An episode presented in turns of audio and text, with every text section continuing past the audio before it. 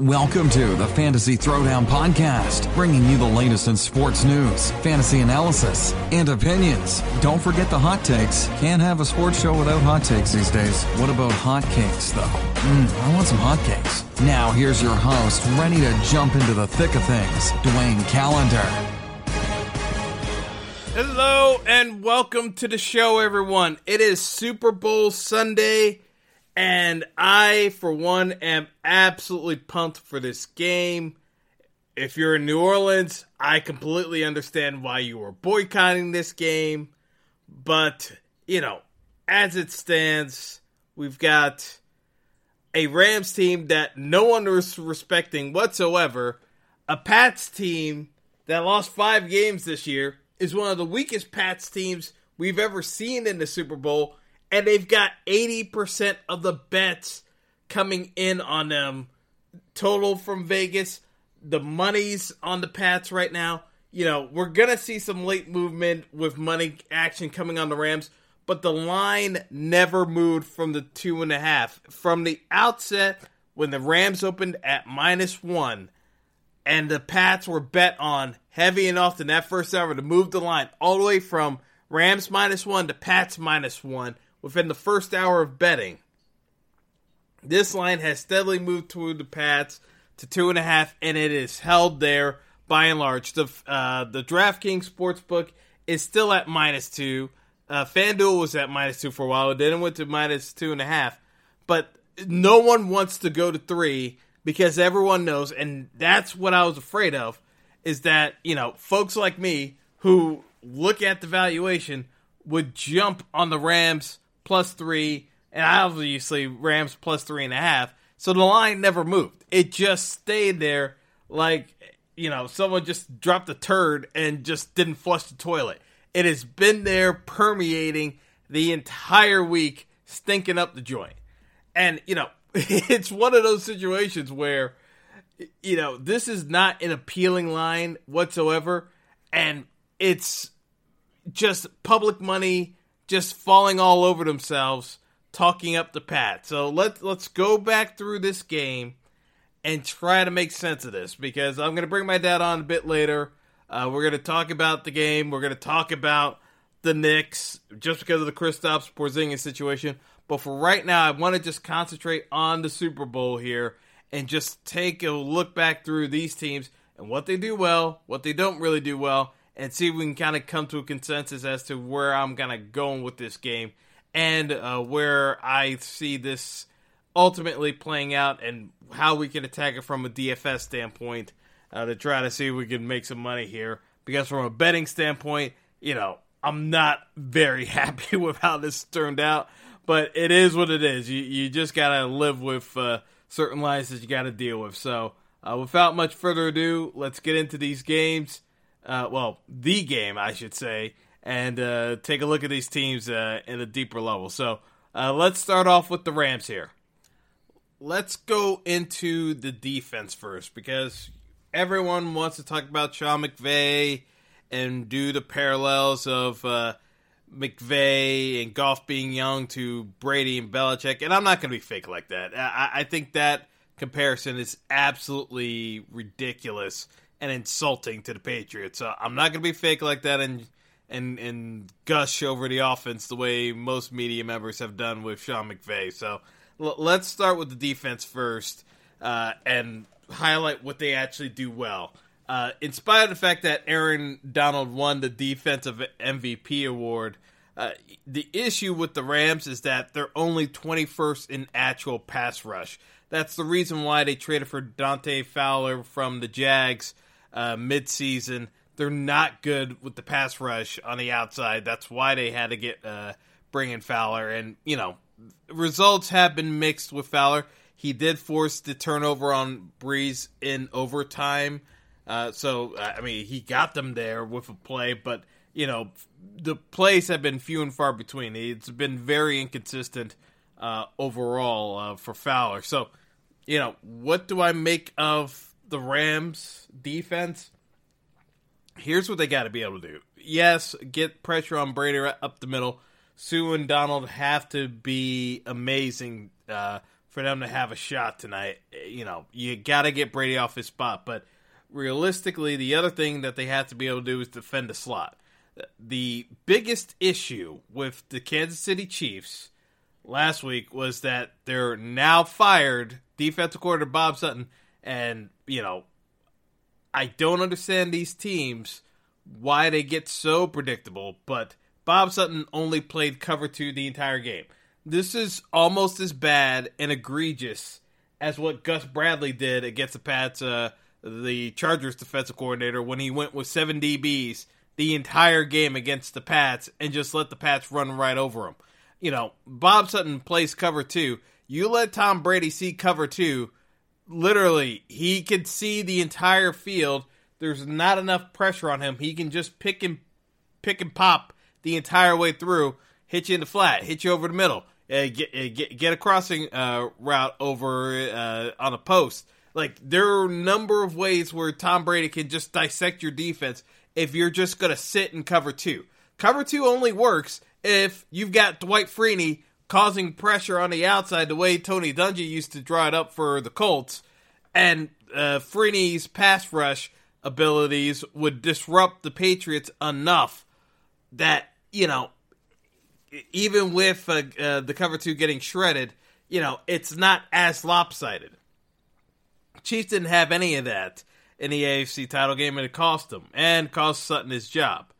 Now, since Aqib Talib has been back with the Rams in Week 14, uh, the Rams have been uh, the number one defense in the league against uh, passes in the slot. Uh, the Rams have uh, allowed less than 40% completion. I believe it's 30, uh, 33 or 34% completion in the slot. You know, that is the trademark that they can kind of hang their hat on because here here's the problem. I'm not entirely sold on the pass rush of the Rams uh, being able to make a whole lot of difference with the Patriots because realistically, you're not going to hit Tom Brady all that often as much as I think they need to. I don't think that's necessarily in the game plan. What the Rams kind of have to focus on is getting enough hurries on Brady to disrupt. Not, not necessarily hit him, but they have to at least be able to disrupt him.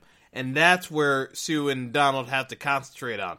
Uh, trying to go for the big hit, uh, it's going to screw up their gap responsibility. So they got to be able to figure out ways of getting pressure on their man without having to overcommit and uh, um, and miss some of their gap responsibilities because that's what's going to be able to get Sony Michel going on the ground game for the Pats. Is if they get overzealous with trying to rush the passer and leave and and leave some of those gaps wide open. So uh, outside of that, you know, again, if you defend the slot against the Pats, you're gonna have a chance. If you just stay in zone against the Pats, you're dead man. Uh, you know, if you blitz too often, you will eventually be a dead man. It's just is the death is going to come much much later.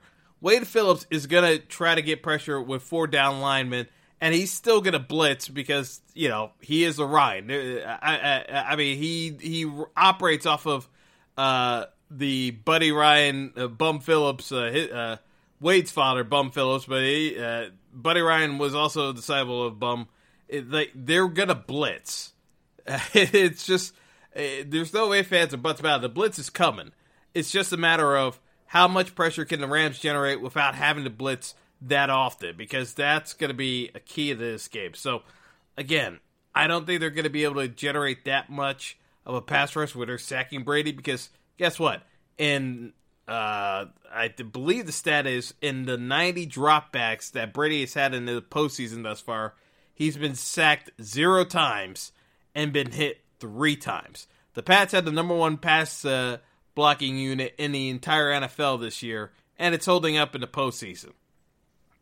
So again, if that's not your calling card on defense, then you know trying to force it for one game isn't really going to help you all that much. So realistically, what Suh and Donald have to focus on is yes, try to get the pressure going uh, and hurry Brady, but also get your hands up. Get your hands up and bat some balls down because that's going to frustrate Brady more than anything else. you know, you're not going to be sacking them, but if you can disrupt the passing lanes, that's better than getting a sack because you'll keep Brady off of rhythm. So that's what the Rams have to kind of hold their hat on is that uh, being able to defend receivers in the slot and work their way through uh, the fact that you know the sacks really aren't going to be there, but maybe you can get the the knockdowns going. So, what do the Rams not do well on defense? I talked about it uh, before. It's the fact that they don't rush the passer all that well. And there's still the whole matter of you're going against Tom Brady. So Brady can certainly uh, pick on Marcus Peters this entire game and let the Patriots receivers get into Marcus Peters' head. Marcus Peters is enough of a hothead, the Rams cornerback, that he can blow up this entire game for the Rams defense by him not being able to control his emotions entirely possible. The other thing that happens is Brandon Robey, uh, Coleman, uh, comments against Brady. You know he's going to be on tilt and going after Robey as well. Robey Coleman's got to be smart. He's already got enough media attention from the pass interference call that wasn't uh, called against him against the Saints. It's not out of the realm of possibility that the refs call it a bit tighter against him tonight. I wouldn't put it past them, knowing the fact that these uh, the refs screwed up so royally in the Saints game that we're still hearing about it two weeks later. Much whether the NFL likes it or not, that uh, anything close tonight for pass interference, they're gonna have to call it. So I think it's gonna be tighter uh, call than pretty much any game this season uh, so far. So just because the NFL knows every ref is under scrutiny, doesn't matter how well qualified they are. Everyone's on watch tonight. So the NFL, I'm sure, put out the memo to the refs to make sure that if it's close, throw the flag. No questions at this point because they don't want to risk the fact that they showed favoritism to one side or the other. So Coleman, I, I would have eyes back of the head because I, I definitely think he's going to be getting flagged more often than not in this one. The one other piece that I want to talk about with this is, you know, the Rams defense is actually uh, one of the top teams at defending uh, running back passes out in the flat. So, you know, the uh, the advantage the Patriots usually have is that uh, James White can just catch it, uh, passes out in the flat. You know, it's absolute PPR machine. And actually, uh, the Pats are one of the few teams since uh, you got to go back to uh, the greatest show on turf with the Rams and Marshall Faulk to see a team make it to the Super Bowl with a, running back as the leading wide receiver, leading receiver on the team in receptions. Uh, it just doesn't happen all that often. So uh, it is a strange occurrence. But like I said, the Rams are a top seven team in terms of defending – uh, passes uh, uh, by running backs, uh, uh, passes to running backs, I should say. And from that standpoint, uh, the Rams also played a very centric schedule with teams that threw to the running backs because I mean they they did have to play against teams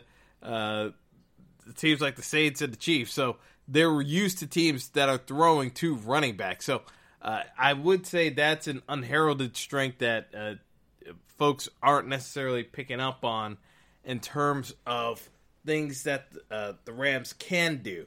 Now, on the Pat side, when they've gone up against teams that are elite against uh, running backs uh, catching the ball in the flat, the Pats are one in three of those uh, games. So you know, it is something to uh, take note of is that if James White does not get going in this game because the Rams are able to shut him down, you know, again, this plays into the narrative of how does New England score the points uh, if this is supposed to be the uh, whitewash that everyone's uh, uh is uh, betting this game to be. I just I have reservations about New England's offense in this game Just like I have reservations about the Rams offense, which I'm going to get to right now.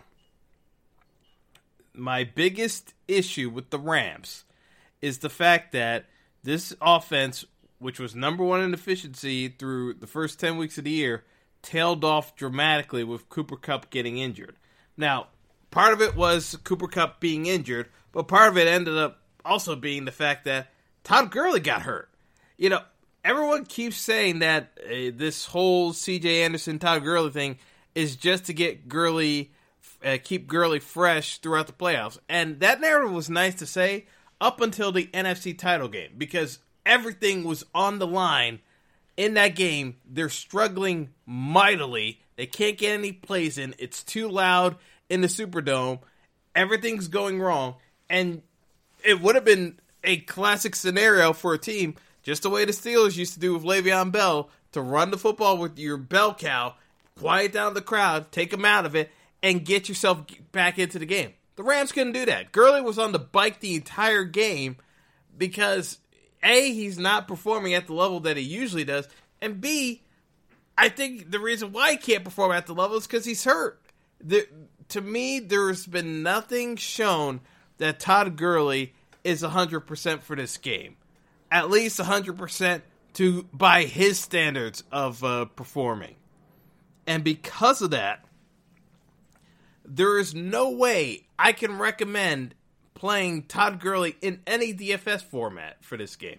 Yes, I know people are going to play t- uh, Todd Gurley regardless because of the uh, the valuation from a dollar standpoint of uh, looking at it that he's going to be underowned by folks like me telling you not to play him. I, I, I firmly believe I firmly get that if you're doing it from a game theory standpoint, why your rationale uh, is to be overweight on Todd Gurley. My thing is from a practicality standpoint, it doesn't make sense the way the Rams used Todd Gurley in the playoffs. That you know, C.J. Anderson is so much a better option than Todd Gurley. C.J. Anderson is a factor in this because of how banged up Todd Gurley is. That they cannot rely on Gurley to do much of anything for them other than be a decoy and even that wasn't working all that well for them uh, against uh, the Cowboys in New Orleans. So, be that as it may, the Saints have had to reinvent themselves in a way. And one of the things I expect Sean McVay to do today is the fact that I think they're going to concentrate more on two tight end sets. And when it's not two tight end sets, they're going with 21 package, which uh, being uh, uh, two wide receivers, uh, one tight end. Uh, you know, I think there's going to be a lot of volume in there for the likes of Tyler Higbee and Gerald Everett just to keep the Pats honest. I think that there's going to be a double team on Brandin Cooks over the top, and then you're going to have Stephon Gilmore shadowing Robert Woods in the slot and uh, try to take away the middle of the field. I just feel as though the Rams you know, having to adapt to life with injuries are going to be going in a contrarian style when matching up against the Patriots because trying to do the predictable isn't what's uh, the most optimal path of beating the Patriots uh, unless you're just set enough in your execution to be able to get it done because that's how the Giants got it done. They they were the Giants were played a field position battle kept it really tight to the vest, just didn't tip their hand to anything, and eventually uh, outplayed the Pats uh, by sheer force of will on defense and on offense, not going overboard with uh, getting cute with play calls. You know, at, at the end of the day, the Rams have to be somewhere closer to what the Giants did against the Patriots than what the Eagles did. The Eagles were able to take advantage of a matchup nightmare caused by Malcolm Butler getting benched and no one really being prepared for it on the Pats secondary because they all thought Malcolm Butler was playing that game right up until kickoff. So, from the standpoint I see with the Rams, this is a clear cut case for a heavy, heavy uh, package of 15 play, 12 play drives trying to go quick strike against the Patriots is a just a losing bet uh, right off the gate. There's no way I could see the Rams being able to do quick strike offense against New England uh, the way the Eagles were able to do it. Uh, I think it's going to have to be more methodical. I think they're going to have to use CJ Anderson to grind. Even though I'm not a big CJ Anderson fan, the fact that I still believe Gurley's injured, they're going to have to keep the Pats honest with the play action. And the only way to do that is you've got to be able to run the football to get three, four yards. And CJ Anderson can do that if given the opportunity. So, uh, you know, again, keep it simple.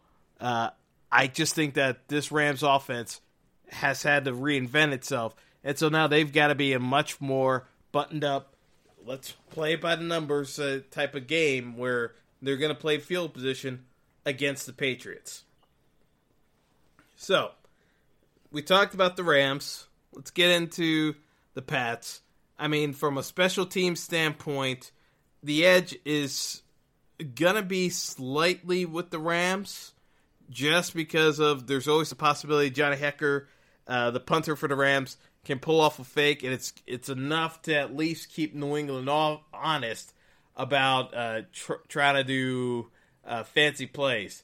Uh, and uh, I give the kicker battle a slight edge to Greg Zuerlein over Gostkowski because I've seen Gostkowski have slight waivers in terms of the kicking game this year, which I've never seen before uh, in in the in years past. But it, I've, I've, started seeing some cracks in Gostkowski.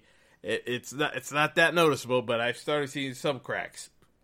But when it comes to the Patriots, overall, it's just the same message that we always hear from the Patriots: do your job. Now, if we're coming into a case where this is going to come down to special teams, uh, you know, it's more likely that the Rams are the ones that make a mistake. But I still give a slight edge to the Rams just because, from a personnel standpoint, they have more options where they could do a few more uh, trick plays than New England, and I I do feel as though uh, we are in store for at least one trick play in this game tonight. Uh, but we'll see. Uh, we'll see what, uh, what comes up later tonight. Now, talking about the Pats offense, you know, we talked about how well the Rams are good at disrupting uh, passes to the slot. You know, Brady is going to be looking for the likes of Julian Edelman. He's going to be looking for James White. But one of the things that I, I think we could see out of the Pats this game is uh, instead of going with two tight end sets, I could see a lot of uh, 21 personnel with two wide receivers, one tight end. And I could see them trying to line uh, line up James Develin uh, in the backfield to block for Sony Michel and trying to run for four or five yards and just play that ball control offense. I think if the Rams play ball control, New England's going to be ha- more than happy to comply with them.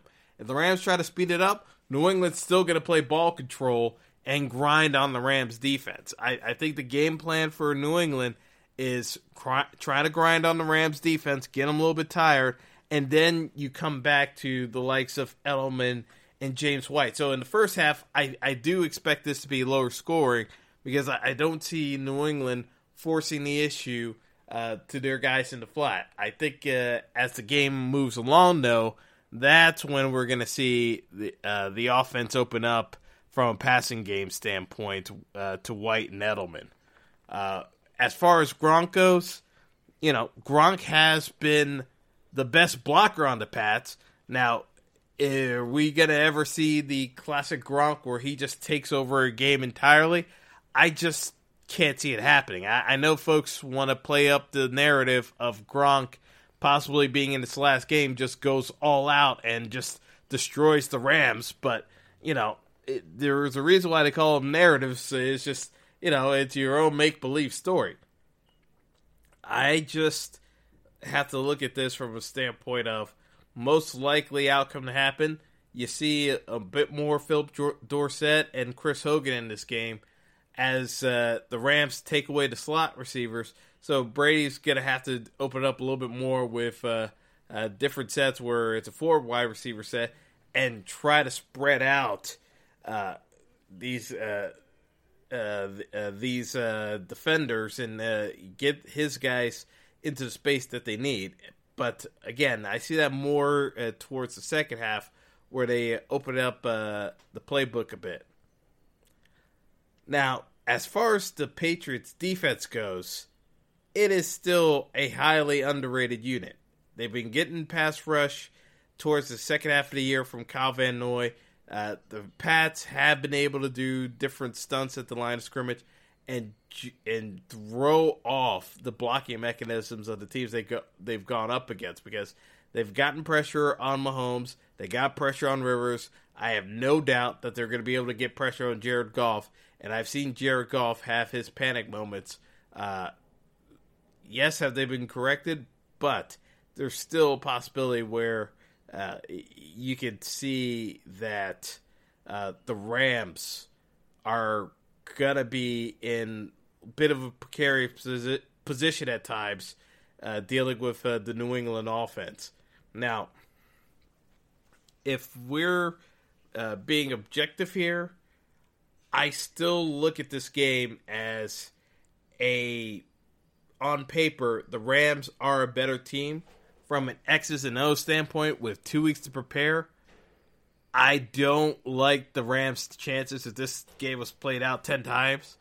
But, be that as it may, we only got one game to worry about here. So, I still see this as a case where, you know, the Rams have more than enough ample opportunities to be able to make a dent against the Patriots, but they've got to get it started early. The Pats get better as the game moves along. So, by the time that fourth quarter rolls around, uh, if you're not ahead of the Pats, it's a hard, hard sell uh, to pull ahead for good when you know Tom Brady's coming right back at you on the back end uh, with the clock running down because the refs are going to give them calls and the Pats are going to have their best uh, uh, plays dialed up to get Edelman and Gronk free. And uh, most likely, if you if you've got them covered, James White's open in, in the flat. There's there's just really uh, really not that much uh, folks have been able to do to slow down New England when New England wants to move the football. So, again, if we're looking at this game objectively, I would say that New England should win this one more often than not. However, with it being bet on as aggressively as it has been for New England, the folks who are still betting on New England, you've lost your edge. There, there's the benefit of betting on New England was when they were the underdog early on, or when it was pick, uh, the line started shifting to pick them, and then uh, later a one point favorite. That was fine. Now we're at the point where it's too late to bet on the. It's it's basically too late to bet on the Pats unless this guy um, uh, goes uh, uh, goes uh, heavy with Rams money at the very end, and the valuation gets a little bit better uh, for the Pats pricing, but at, at this stage, uh, it's just not recommended. Is the word I would go for if you're still trying to bet on the Pats. So, again, the Pats being favored by two and a half, I, I just don't see the value there. So, logistically, the bet would uh, basically have to go to the Rams here, even though I'm not a fan of this bet at all. I'm not a fan of this line at all. I'm not wagering a whole ton on it. Uh, I would rather t- just put the money on the Rams money line at this stage uh, than uh, uh put it on uh, the Rams plus two and a half. But you know, be that as it may, again, I still look at the Pats as the team most likely to win a scenario between these two teams. It's just that I believe that the Rams are the better team. If you look at it just a pure roster construction standpoint, uh, there are fewer glaring holes on the Rams. It's just from an X's and O standpoint uh, with the execution. I mean, the Pats stay on message. That is the one thing that you know with New England more than anything else. They stay on message, they don't get off of it, and it is very, very effective. So, that does it for the initial breakdown of the game. I'm going to bring my dad on shortly uh, to talk about a couple other things like the Knicks and other aspects of the game and NFL news in general. So, uh, without much further ado, let's uh, bring my dad on, and then afterwards uh, we'll uh, start talking some DFS uh, picks as well as we go through this. All right, Callie. I know it's been a couple of days. I, ha- I had to simmer down a bit because of everything that happened with the Porzingis trade and the nonsense the Knicks tried to pull afterwards because the uh, the overall sentiment that I got from that was that the Porzingis trade came across like every other trade that you see happen with the Mets where they get rid of someone and then all of a sudden all these stories start leaking out about how terrible they were and how they didn't buy into the philosophy of the team. And what I want the Knicks to answer me is that what is your actual tangible plans to attracting free agents? Because just because you clear, uh, you're about to clear a ton of cap space, doesn't mean anyone wants to come and play for you. There's a reason why LeBron doesn't actually even bother interviewing with you. Paul George doesn't take an interview with the Knicks. No one actually cares about the Knicks organization outside of the Knicks organization. So again, if you're Porzingis, why would you want to stick around with an organization that clearly doesn't know what it's doing and B treats you like you're an idiot? Because that's what the Knicks do. They treat you like you're an idiot, then blame you when you sh- uh, give them a differing opinion. Because once Porzingis blew off that exit meeting two years ago with Phil Jackson and Steve Mills, it should have been a signal to the ownership group that hey, we got a big issue with Steve Jack. I mean, uh, Steve Mills and Phil Jackson. Instead, they turned it into a us against them, so that once they uh, they kept Phil Phil in charge, he he drafts Ntilikina, which no one agreed with. You fire Phil a few days later, and you still promote Steve Mills, even though he's shown nothing to actually warrant justifying a GM job. So again, what did the Knicks actually show Porzingis that they could ever be a competent organization? Because for everyone complaining about Porzingis always getting hurt, yes, he's he's he's gotten hurt quite a bit, but he's 23 years old and you still had another year on that contract and let's not forget you could have made that deal to get Kawhi Leonard in here in the first place when Kawhi said he wanted to go to the Knicks. You chose to hold on to Porzingis, let the asset depreciate, and now your only plan is to clear cap space. Like I don't want to hear hindsight is twenty twenty. If you actually had a real plan, we wouldn't be in this spot. That's the problem I have with the Knicks. The problem with the Knicks is as long as Dolan stays as the owner, I don't think we're going anyplace. That fish rottens from the head. And it's to me it's Dolan. You know? Yeah, you know, it, it's just one of those things that reeks of James Dolan getting involved in personnel matters yet again. And, you know, there's no accountability because, again, the timing of this trade basically seems to be that the Knicks had just decided that they're going to go all out to tank for the overall number one pick, and somehow they're going to be able to sell two marquee free agents, that being Kevin Durant and Kyrie Irving, to come to New York. On the basis of what? I have no idea because just because uh, you can play in New York doesn't mean you should actually play in New York. When they have multiple options available, mind you. Right, you can play in New York. You might you might want to play for the Nets. Well, that's the thing. You It- know. you know, it, it's not as though the Knicks are the only game in town with clearing cap space. Multiple teams have done this. The Clippers have done this. The Lakers have done this. The Nets have done this. You know, you can go down the list of teams that have cap space for the upcoming year, and you will see a who's who of actual viable teams that uh, guys can go to. And where I end up uh, seeing the Knicks fall in this pecking order is that they are, without question, the second tier class of teams looking for marquee free agents. So when you tell me that you're going to land two max free agent contracts, yeah, you can land two max free agent contracts because everyone gets max free agent contracts. They hand them out like candy. That's how John Wall got his max deal. But at the end of the day, I can easily see a scenario where the Knicks end up settling for Jimmy Butler and, Kem- and Kemba Walker. Literally, that, that I can easily see that scenario ha- play out because there there is nothing dictating uh, uh, what uh, what teams are actually going to be able to land some of these guys. Somebody's going to lose, and odds on it ends up being the Knicks. Look, the Knicks have one one feather in the cap. Is if they are lousy enough to get that number one pick and end up landing Zion Williams. That's the biggest feather in their cap.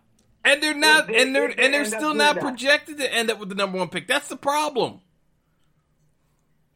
Huh?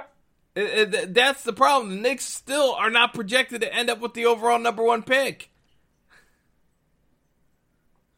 They may not, but I said that's their own. To me, that's their saving grace. If they do happen to not end up with that number one pick, I mean, they're lousy enough to do it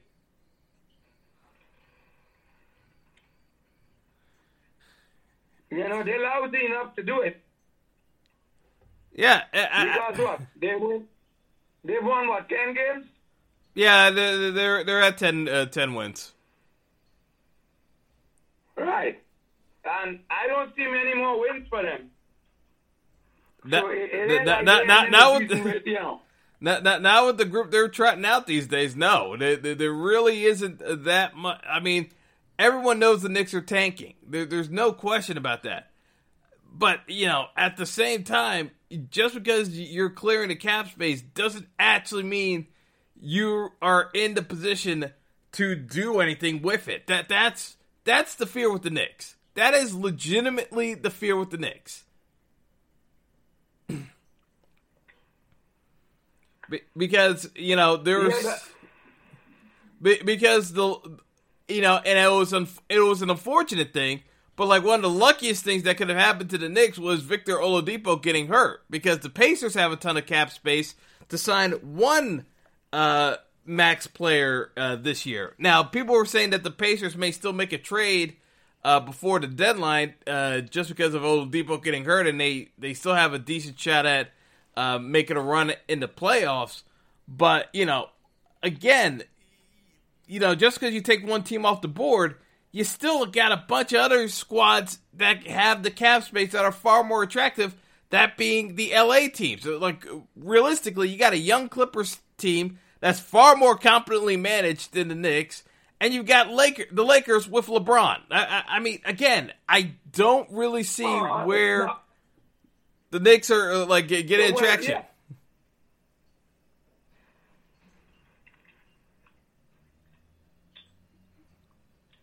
Yeah. Losing you a little bit.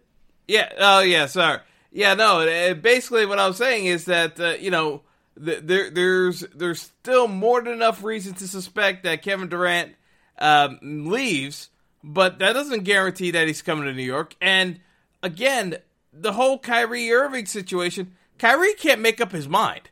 So again, Kyrie has waffled on this about half a dozen times already doesn't have it uh, seem to have one uh, uh, two feet uh, in one spot. He's always got one his foot one foot out the door for the last couple of years now. Uh, you know, even though Boston traded for him, it's never felt like as though Kyrie really wanted to embrace the idea of being a leader. It always felt like uh, Kyrie liked the idea of being the man of his own NBA franchise, but the actual practical handling of it seems to be something that he's not all that interested doing the day to day affairs of, well, of it. Well, that's why he apologized to LeBron the other day because he realized what an asshole he was in Cleveland when LeBron started talking to him. You know. So now he's in that position in Boston where the younger guys are not really listening to him. So now he realized exactly what it is the position LeBron was in when and he, he, he, he spoke to him and he got he got all pissed off and left Cleveland. Yeah, no. He, he said he wanted to, be, you know, he wanted to have his own team. You know, that that's the thing I worry about when people talk about Kyrie coming to the Knicks is that, yeah, but you know, judging from how he, he's leading in Boston, I, I don't know if if if if I want him to be the leader of my team, you know. Yeah, so you know, it, it we're not going to know how this plays out for another couple of months. But my my my issue with the Knicks remain remain uh, as such is that there's nothing the Knicks have ever shown me that you know they know what they're doing. So even and and granted, yes, they have a chance at the number one pick but guess what? They had a better chance at the number one pick four years ago when we had a chance to get Karl-Anthony Towns, and they still managed to screw that up. I have no faith in this oh, yeah, Knicks they, organization oh, yeah, of they, getting this uh, thing right. They won three games at the end of the season when they should have lost those three games. Uh, you, you, I, I still feel that uh, that that that that they got the coach screwed them out of that. You know. I don't understand why you want to win three games at the end of the season and, and give up the, the number one spot uh, in the thing. Are you are you are you saying are you saying Derek Fisher didn't know what he was doing? I, I, I, you, but then you gotta explain to me how they won those three games because we was we was the lousiest team, and then we won those three games and, and, and let two teams live further. Oh yeah, no. Well, the, the, the, the, Nick, the Knicks.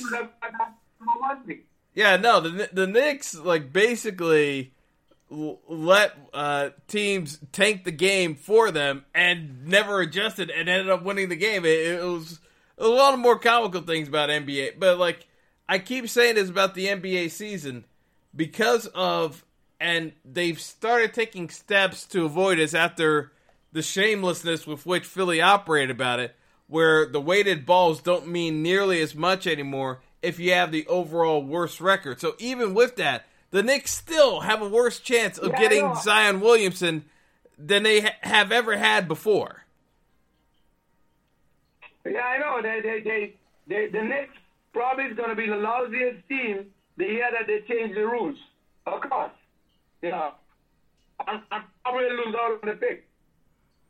Yeah. So I, I mean, yeah. basically, so it, it's just like this. Yeah, so basically, the only thing you could see happening out of the Knicks is that maybe Dennis Smith Jr. shows some signs of promise. I mean, the Ntilikina experiment is all but over. I mean, uh, Fizdale buried that kid so deep that, like, you know, the only guy buried worse than Ntilikina is uh, is Kanter right now because Kanter can't buy his way out, out of New York fast enough. Uh, the the way the Knicks are operating, uh, just because now because Kanter made it public, they're they're trying to spite him. Which again, I never understood this. If you have the option of buying the guy out and clearing the cap space, just buy the guy out and clear the cap space, or dismiss him from the team if you don't want him around. But why you let him hang around, still be a media distraction and a locker room distraction is it's it's just a complete Knicks thing to do. Well, this is the problem I have.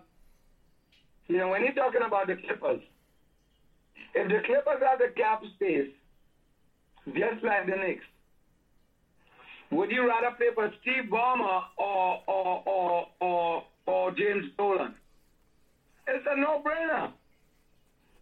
It's a no-brainer. You know, he had just as much, he had just as much, more money. You know, so I, I don't know why you would want to come to New York if you could stay out in LA.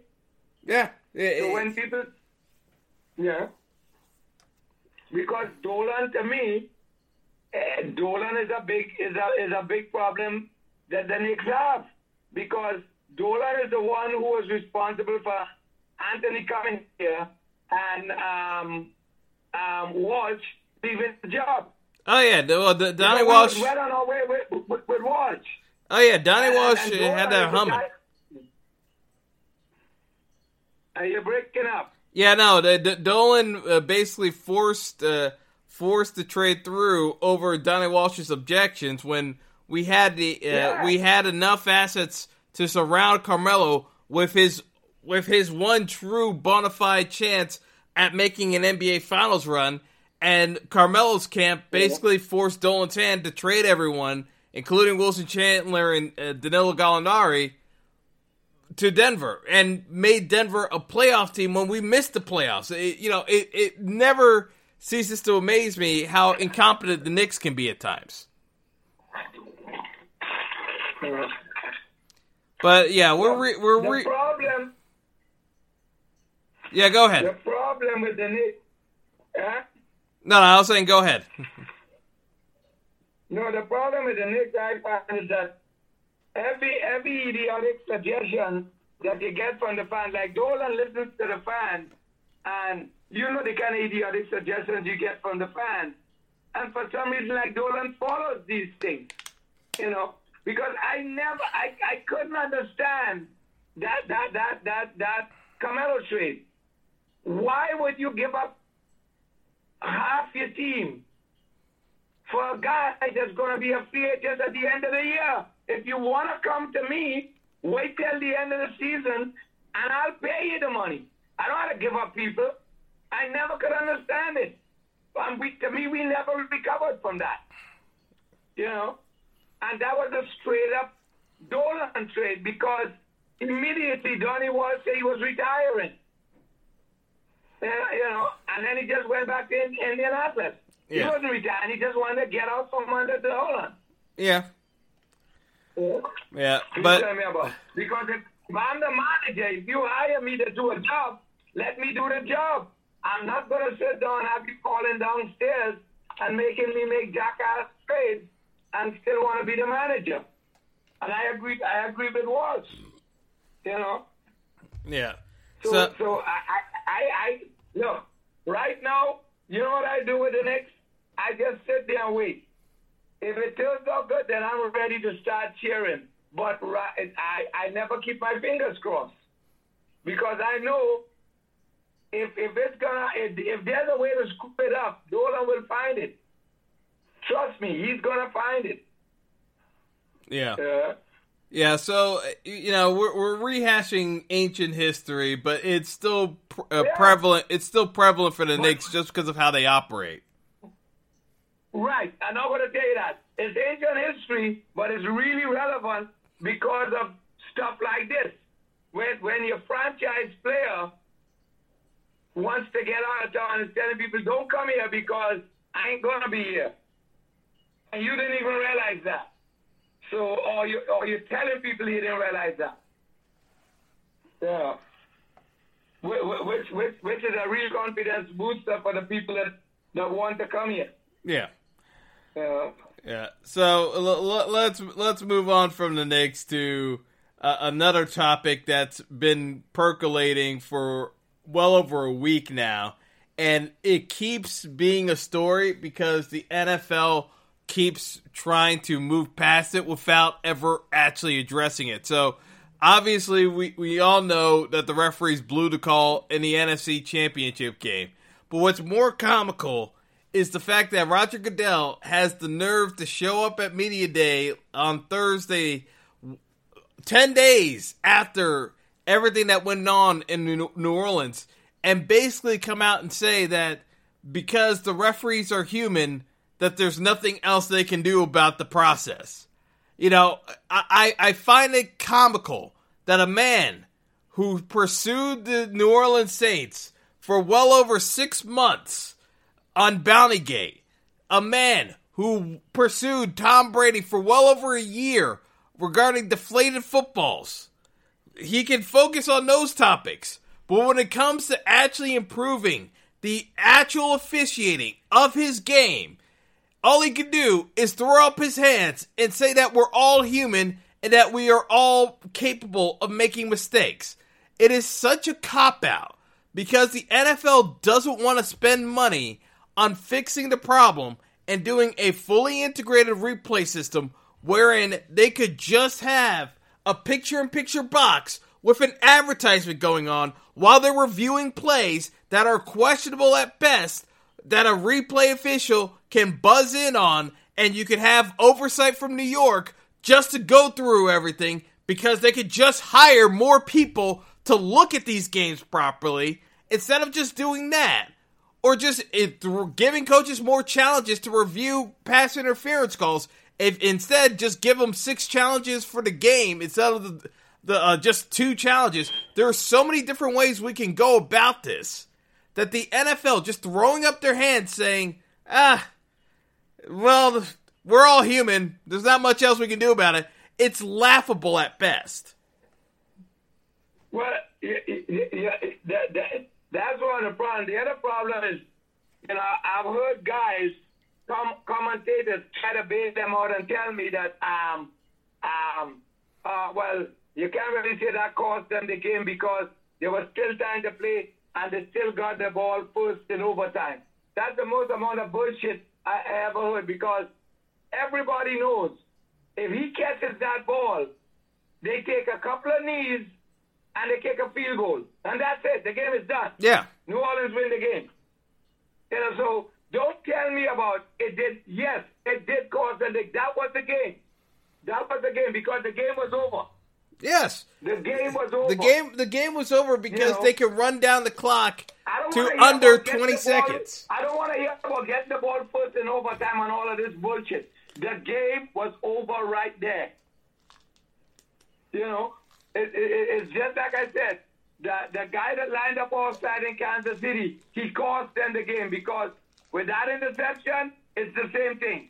They they they they they, they, they run the ball a couple of times, and by the time even if they punt it, there's no way Brady have enough time to come down. Yeah, to- no, to- the, to- the- score. yeah, Dee Ford absolutely Yeah. cost the Chiefs that game. Absolutely cost them the game. Yes. Yes. And the refs cost New Orleans and the refs cost New Orleans that game. And you have to do something where it don't look, let me tell you something. There's been calls before that has been questionable, but not as blatant as this. You you had a play that you could call three different fouls. You could call three different fouls on that play. Anything you want to call. Pass interference, helmet to helmet. I mean, you, can call anything you want. You know? And they called nothing. You gotta have a way to fix that. Because I, I, I'm telling you, I'm not a Saints fan, but I, I would I'd be going crazy all now if that was the Giants. I would have been going crazy all now. Uh, there's no way I would have been able to watch the Super Bowl. I'd have been too pissed off. There's no way. So you gotta do something about that. You can't have a blatant call like that. This is not like a, a judgment call or, or, or you, you, you, you- there, there's a lot of calls that has been. This is worse than the tuck rule. You know, it's worse than that because the game was over with that play. You Yes. you call that penalty and they get Well- that ball. Well, It's a couple of knees and that's it. Well, see, here's the thing Yeah. about here's the thing that's uh, that's aggravating about it. The people trying to defend the NFL keep saying that well, if they had called the face mask on Jared Goff, maybe the Rams go ahead and score a touchdown instead of kicking a field goal. That's a false equivalency argument because you don't know if the Rams score a touchdown. We know for a fact that if the penalties called there, the Saints have the uh, ability to run down the clock kick the field goal and the Rams get the ball back with under 20 seconds left. That is a 99.5% chance of winning. That that's how that's how that's how definitive that call was. Because the uh, the Ra- uh, the Saints would have been at 98% chance of winning if they called a penalty. The only way it's uh, it's not more than that is because you always have to factor that there's a botch snap on the field goal. If they kick that field goal after running down the clock, it is a 99.5% chance of victory. Probably slightly higher, but it's only because of a standard deviation, it's not higher. But you cannot get that call wrong. And the fact that we there is still no admittance on the NFL's part that they want to explore different ways of making sure that never happens again, other than saying, referees, do not ever screw up a call like that again. It's asinine. It is absolutely asinine. And with the amount of money that is coming in in the next couple of years from gambling, daily fantasy, all, all these sites, all these states passing gambling laws, you cannot allow this to happen. So whether you like it or not, because you, you don't want to admit that gambling is influencing your product, you got to figure out a way of counterbalancing that with the replay system. Because as it currently stands, saying that you do, uh, it's not feasible or that the games are going to run too long is a nonsensical argument.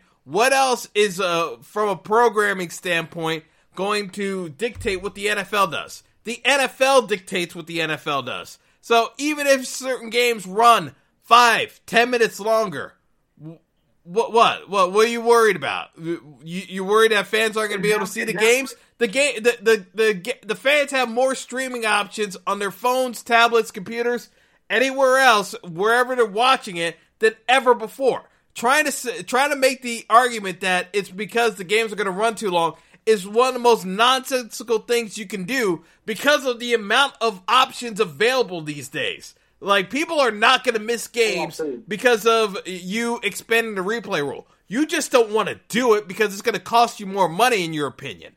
That's what this all comes down to.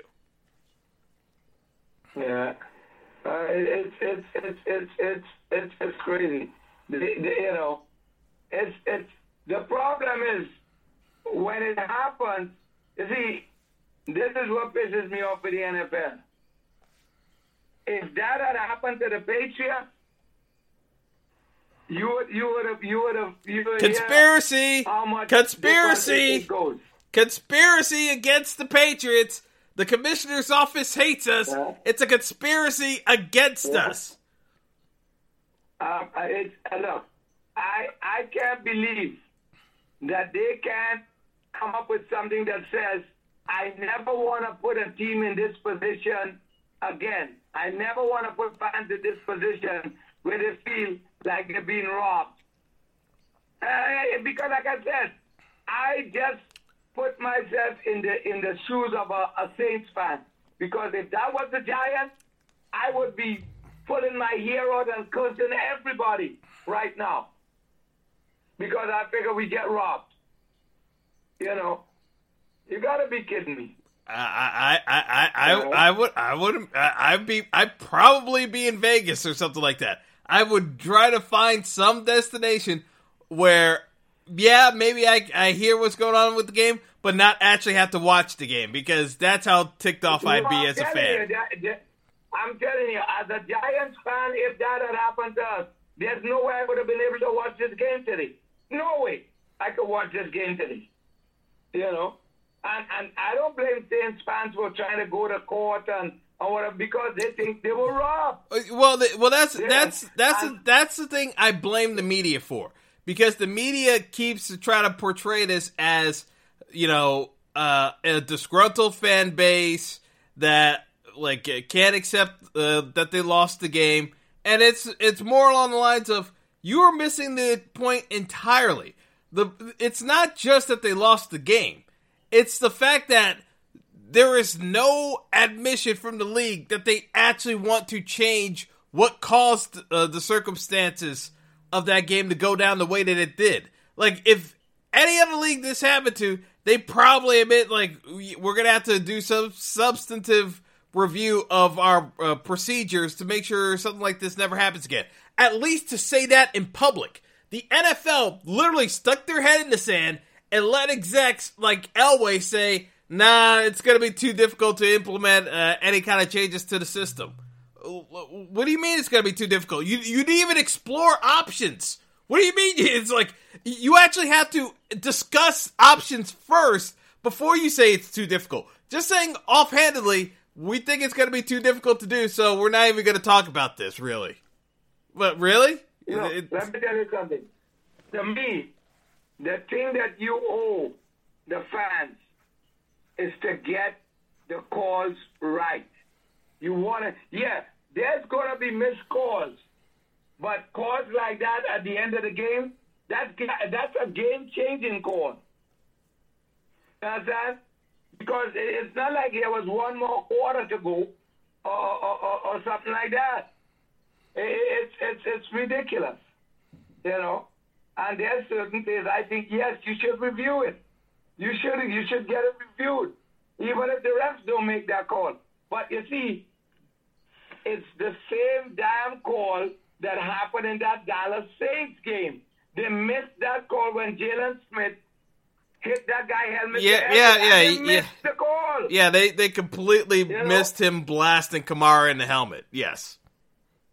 Yes, he blew, and they blew that call, and Dallas ended up winning that game.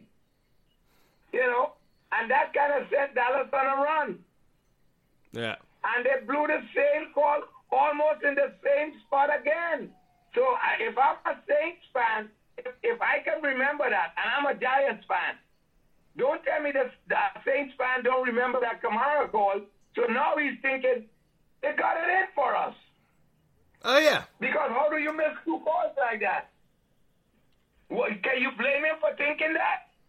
Oh yeah. Because if I'm not Well- a Saints fan, I remember that so vividly. How the hell they're not gonna remember it? Well, well, it, it, it, I'm You not. know? I'm not sure if you saw Sean Payton's press conference the other day when he talked about how he was trying to cope with the loss by watching Netflix. But you know, the shirt that he was wearing underneath, like he had a he had a, a button up shirt, but like there was a T-shirt underneath, and what everyone suspecting was the T-shirt he was wearing underneath was the Goodell is a clown T-shirt but like it, it seems as though someone talked him out of wearing that publicly so he tried to cover it up but like people are saying that that's the shirt he had on because uh, Payton is so Oh. pissed off with how the league handled it because again it's one thing to miss the call it's another thing entirely to pretend like it never happened and that's what the league is basically doing they're, they're, they're just trying to move on to the What? super bowl and hope that enough of enough of the talk about the missed call dies down Yeah, well, because what they did is they called Payton the same night. They called him the same night. They didn't wait for the next day. They called him the same night to tell him, oh, we blew the call. But when it was time to acknowledge it in the press for, for, for everybody to hear, they just swept it under the rug. yeah Typical NFL. Typical NFL. You know? Yeah. So before we get into the uh, before we get into the game itself, uh, I just want to acknowledge quickly that one of our favorite coaches won NFL Coach of the Year, and that being Matt Nagy of the Chicago Bears. You know, you know why I laugh at the media sometimes? Because the ne- the media believes in these dumb narratives without actually watching any of these games. Because Matt Nagy, yes, really smart, talented guy, but if you want to say that he's the NFL Coach of the Year, as opposed to, I don't know, maybe giving it to, you know, anyone that uh, watched what uh, uh, what the uh, what the uh, the Saints did this year, what the Rams did this year, what Belichick did with this Patriot squad, you know, again, I laugh at some of these media members because they Well, believe it. I- the, I- they I- believe in I- these ridiculous narratives. Because the Well, I bear, the because the Bears one. have been bad, because the Bears made a playoff run, he he's the coach of the year without actually watching games. Uh, well, well, well, they, they, they, they, they, they should watch some of the. They could they watch the first game that he blew. You know, the the the game. Uh, uh, trying to remember who they played when he he, he he never ran the ball to give the kicker a couple of extra yards and he fell short on the field goal. I mean, I, I, I could go on and on because look, you know, I, I look, but but I kept hearing, I kept hearing all through the season people talking about how, how great Nagy was. Uh, uh, And and, and, and that game you were talking about was the Dolphins game. Yeah, I, I kept saying, wait a minute, maybe I'm watching something different because he keeps he keeps making a lot of mistakes. You know, yeah, they had a nice little run at the end of the season, but I don't I don't want to forget the first half of the season because I I I I, I, can be a I can be a guy I thought did a fantastic job this year. I thought this was one of Pete Carroll's best coaching jobs. Yes, but but that But- but that, but that's yeah. but that's why I laugh because these these writers believe in these narratives without watching games. If you watched Seattle play well above their heads, if you watch because everyone figured Kansas City was gonna be maybe an eight and eight team, maybe nine and seven. No one saw Kansas City being as good as they were. And yeah, Mahomes won the MVP, and deservedly so. But you still have to give Andy Reid credit. Like uh, my, my issue with Nagy isn't the fact that he won the award. It's the fact that if you watch the Bears play, it's not because of great play calling from Nagy. Because half the time he had a great roster that went underutilized. The issue I have with this is that you gave you gave it uh, to a coach who had inconsistent quarterback play from Trubisky. Great one week, mediocre the next. Great one week, mediocre the next. Like, and a dominant defense by Vic Fangio. Like the offense was the least consistent part of that team, and you gave him NFL Coach of the Year. Look, really? Like, like, come on! Like, watch some of these games. I heard that. I heard that talk circulating at the end of the season, and I said I'm not getting involved in because I don't understand what they're seeing. I, I really didn't understand what they're seeing. I, I, I mean, I, I'll be I'll be perfectly honest. It's, it's not it's not like I'm trying to denigrate Nagy or Trubisky. Like, you know, it was an okay offense. It wasn't it wasn't world beaters. It was the defense. The defense was like ridiculously. And, and, and guess what?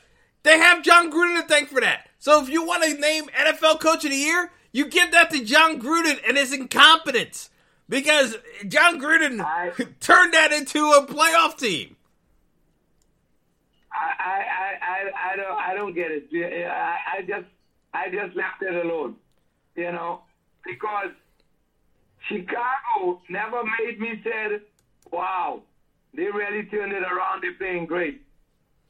I if you watch the first two games that Seattle played, and then you watch how they kind of restructured that team and started playing a different style and went on that run.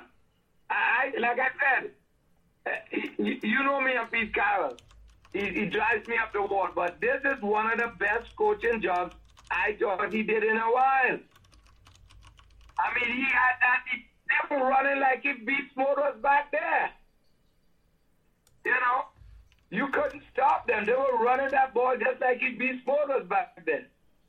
You know, so I I I I, didn't get and. And this is a team we had a roster that turned over because the Legion of Boom was gone. You know? And they played like if they were back there again. So, yeah. I, I, hey, But- but- but- just you know? But but but but, but, but guess guess what? Bill O'Brien was up for the for the award as well, so that that tells you all you need to know. Yeah, yeah, yeah, yeah. Well, well, hey, I guess they're gonna say that um, that um, they they they lost the first three and then they went on a run. So they, they give him credit for that. Just- But what I saw is that he fell flat on his face in the playoffs again. So Yeah, I, I I don't know. yeah. Like I say, maybe this is just me. I maybe I I want too much. You know, I want too much. I just want I just Well, want you- writers to follow the games.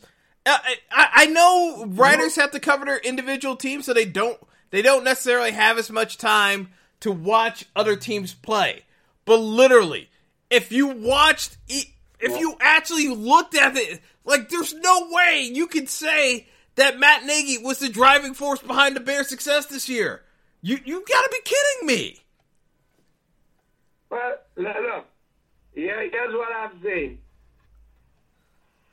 I'm watching a couple of coaches, and I have a feeling that Marvin Lewis is going to have company with that, that so many and so many appearances, and he never win a playoff game. But I'm waiting. I'm waiting. Yeah. I have a feeling he's going to have company because there's a couple of candidates, but I, I don't want to say nothing yet. You Yeah. know, because I'm seeing, I'm seeing coaches that as soon as they hit the playoffs, get brain farts all the time. So, and because the the the, the, the, the team can't can't can't can't beat nobody once they hit the playoffs. Yeah. So, you know, we'll see. Yeah. We'll see. All right, so l- let's get into the Super Bowl itself. So, you know, I, I talked about this before, and it's one of those where, like, the initial Vegas line put the Rams minus one. Everyone bet, and basically everyone and their grandmother bet on the Patriots, so that 80% of the people uh, bet on the Patriots. And I keep looking at this game, and the thing that keeps sticking out to me is the fact that the Patriots have not actually faced any real pressure on Tom Brady. The way you beat Tom Brady is getting pressure up the middle, and no one's been able to do it yet with that off, offensive uh, offensive line.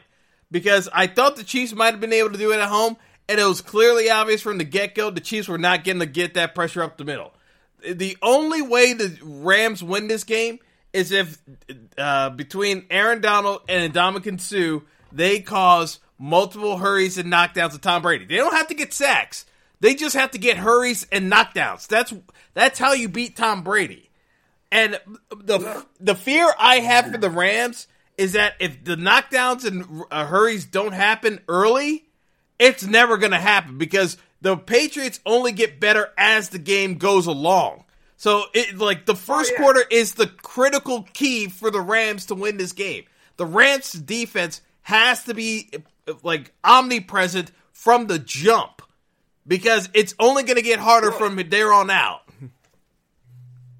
Well, well, all you gotta do, all you gotta do, is remember both times that they played the Giants in the Super Bowls.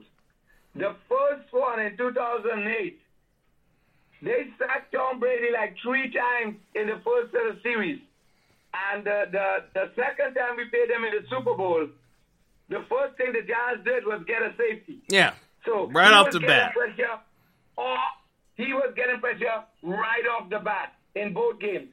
And what I'm saying, the only the only the only promising thing I see for the Rams is that Dominic Suh is playing just like I saw him when he was at Nebraska, where, where people couldn't block him at all. Since the playoffs started, he's lifted his game where he's just a monster. Yeah. And if he brings that today, if he brings that to today with Aaron Donald, I don't think they have enough people to block him Yeah, that's because you still got to for Dante Fowler. Yeah, it- You know. honestly, in Dominican Suh, I you know I know people were talking about uh, Aaron Donald, but realistically, and Dominican Suh is the most important player on the Rams today. You know they Aaron can they Donald is always going to be Aaron Donald is always going to be Aaron Donald. You're going to have to double it. It's what Suh does. If Suh comes and plays like he played in those last couple of games, the Patriots are going to be in trouble because nobody's going to be able to block them. yeah because Because you still got to you still got to block Dante Fowler. You still got to block Fowler. because the You, you- understand? Yeah, because the the only guys I've ever seen give the Patriots fits that be, uh, that didn't give pressure up the middle is Von Miller. Von Miller is the only guy I've ever seen get uh, just cause absolute havoc against the Patriots by being an outside rusher rather than getting pressure up the middle. Like that. That's how good Von Miller yeah, was. Because, because he got there. Well, the only other guy I saw did it was um, Strahan. when he was when he was in his heyday. Um, the the the guy from the uh, Colts. Um, Well, well, Dwight, uh, Um, yeah, Dwight Freeney and Michael Strahan were the only other guys I've seen like Right. cause havoc for the Pats that way. Around, yeah, yeah. They used to come around. The, they so fast that they they and they couldn't block Strahan in, in in in that Super Bowl. They just couldn't handle him around the outside, and it, it, it, it, was game over. But that's that's the but the problem with with with with with, with the Giants is they were getting so much pressure up the middle with Tucker them that they, they, they couldn't handle the, the edge rush. So that's what I'm saying. It's this to me, this game hinges on how good Dominic Suh is playing. If he comes there with his A game, I don't see how the Patriots are going are going to win that game. I don't see it because you're not going to come out of that game with no sacks like the Kansas City game. There's no way. Not with Aaron Donald and, and, and, and Suh in the middle.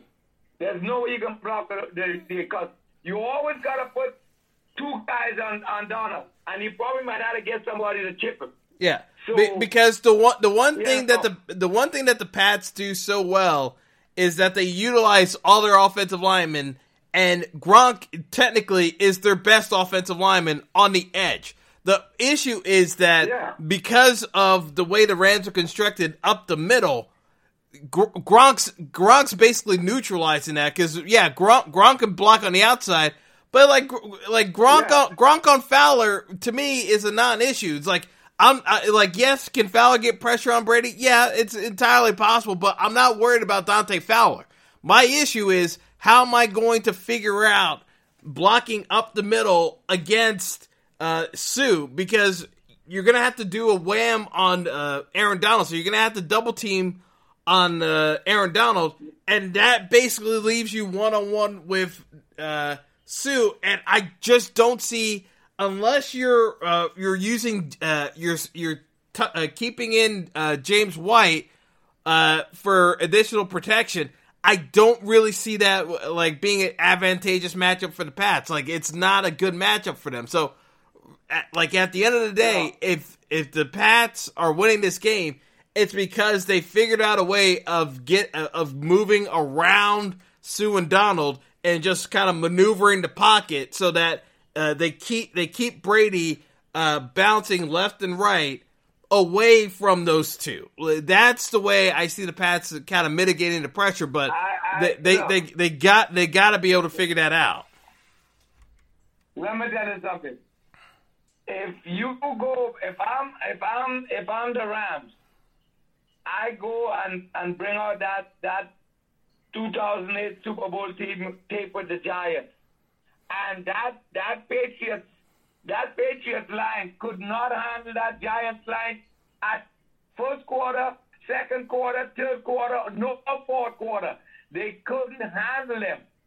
Brady kept getting hit. Yeah, they scored a couple of touchdowns, but Brady kept they they, they were going three and out so often that I couldn't believe it.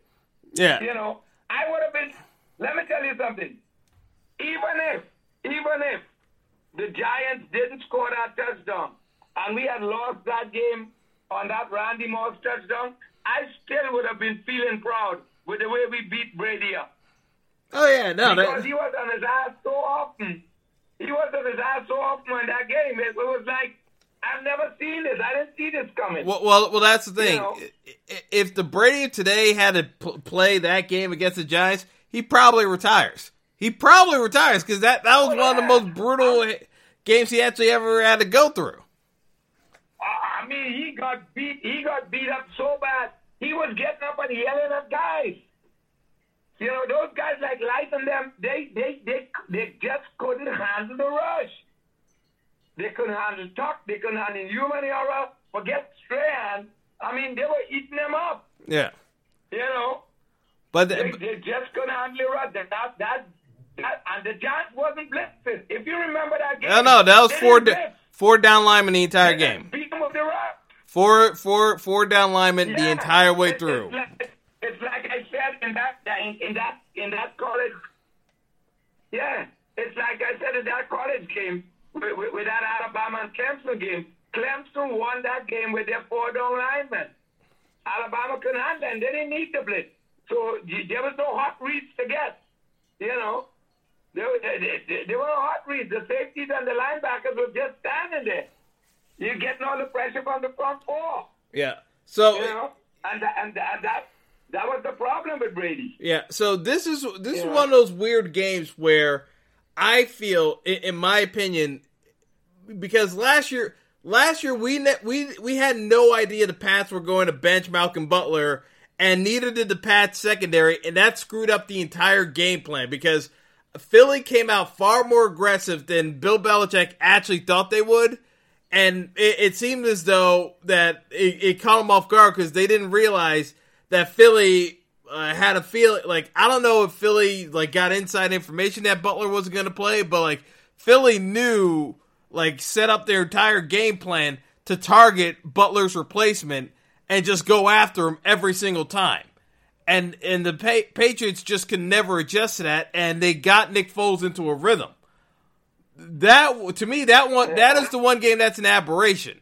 Like if if you look at like some of the other past Super Bowls with the Patriots, Atlanta jumped on them early because of the defense just getting a ton of uh, pressure on Brady and the Patriots just not being able to handle it and Atlanta's offense got clicking early because they were in great field position the entire way through. So that game was a little bit different than uh, some of the others as well. But then in the second half, the Patriots got it together. My thing is, if the Rams are going to win this game, I actually think that this this game has to hit the under for the Rams to win it. I, I because I don't think Todd Gurley's healthy, and I don't think C.J. Anderson's going to do all that much against uh, running against the Patriots. My my feeling is is though that you know the Rams offense just has to avoid making any mistakes. Just control the ball, play field position, kick some field goals. Yeah, you get a, you'll get a touchdown here and there, but I don't see the Rams really putting up 30 points in this game. I see them probably in that 24 to 27 range max. And, you know, hmm. and, and if that's the case, this game's hitting the under. So the Rams have got to figure out a way. And it, like I said, it's going to be the pressure up the middle more likely than not that's going to be the difference in this one. So if the Rams can't get the pressure up the middle, I think the Pats pretty much take care of business here and win by a touchdown, which is rare for them because the only game they ever won by a touchdown was because the Atlanta game went into overtime after the Falcons blew it. But like all the other Patriots yeah. games are always close. I, I just feel as though if the Rams can't get the defense on track, I don't think this one ends up being that close. I think it, it just ends up being a case where the Rams are playing catch up all fourth quarter, and that's just not the place you want to be in against New England. Yeah, yeah, yeah. If if let me tell you something. You see like how the Patriots went up against the, the Chiefs? The Rams cannot afford to let the Patriots go up 14 to nothing and all of that like like thing. Because I don't think uh, Goff can do what Mahomes did. No. I, I don't think he can carve them up like that. Because I think if Goff has to throw the ball uh, uh, uh, uh, at another amount of time, I think the, the, the, they're going to be in trouble. And you know, and and part of and part of that was a uh, just a great adjustments by Goff. I mean, uh, just a great adjustments by Mahomes because realistically, what you saw out of the Patriots was a double team over the top on Tyreek Hill. And I, I still think that Tyreek Hill was injured in that game. I don't think the double team works nearly as well against Tyreek Hill if he wasn't so banged up with that heel. I thought I thought Tyreek Hill was taken out of the game because more because of injury than the Pats. But the the, the issue that they ran into was that they used Stephon Gilmore uh, to cover Kelce, and he matched up really well against Kelce. that that was the surprise. I didn't think Kelce was going to be able to get uh, taken out by uh, uh, by a DB at, uh, solo. That was the difference in that KC game. So it forced Mahomes to have to throw at different angles to get the other guys involved and play kind of more of a ball conservative game. If I'm the Rams, I know for a fact that the Patriots are going to do everything they, they can to take care of uh, Brandin Cooks over the top and Robert Woods is going to be shadowed by Gilmore. So if I'm if I'm the Rams, I'm probably going to run. I'm probably going to run more two tight end sets than I have in the past. Uh, and either uh, uh, and when I'm running through wide uh, receiver sets, I'm I'm targeting Reynolds because that's the matchup. Like you're going away from.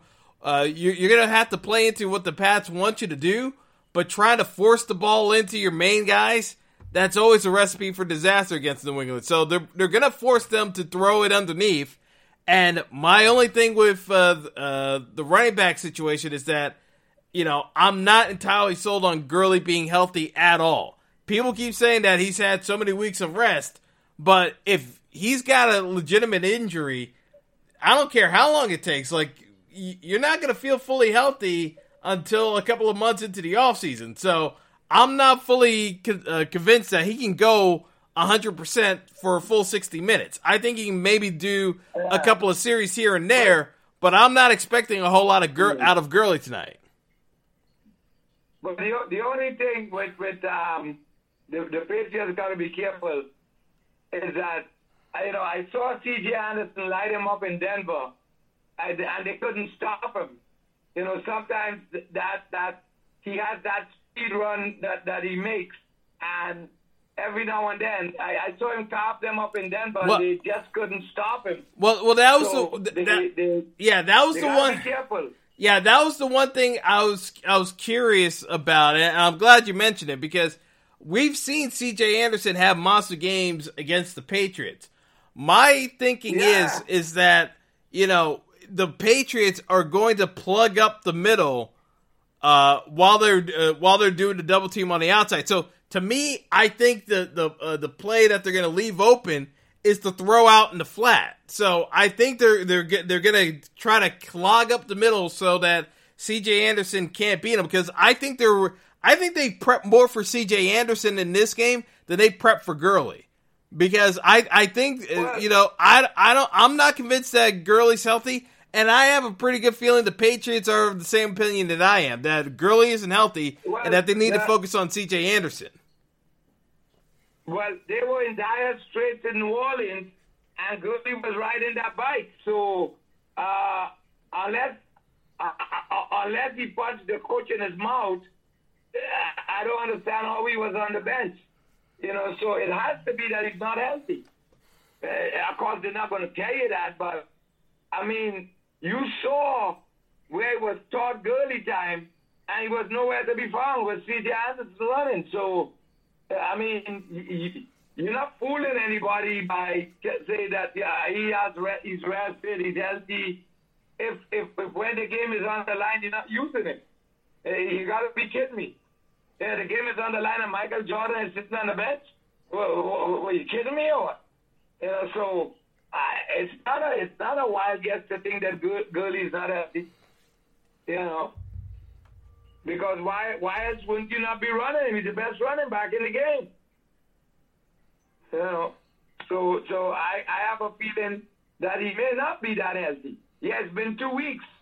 You know, but it depends on what the injury is, and of course they're not going to tell you. You know, that's that's the problem I have.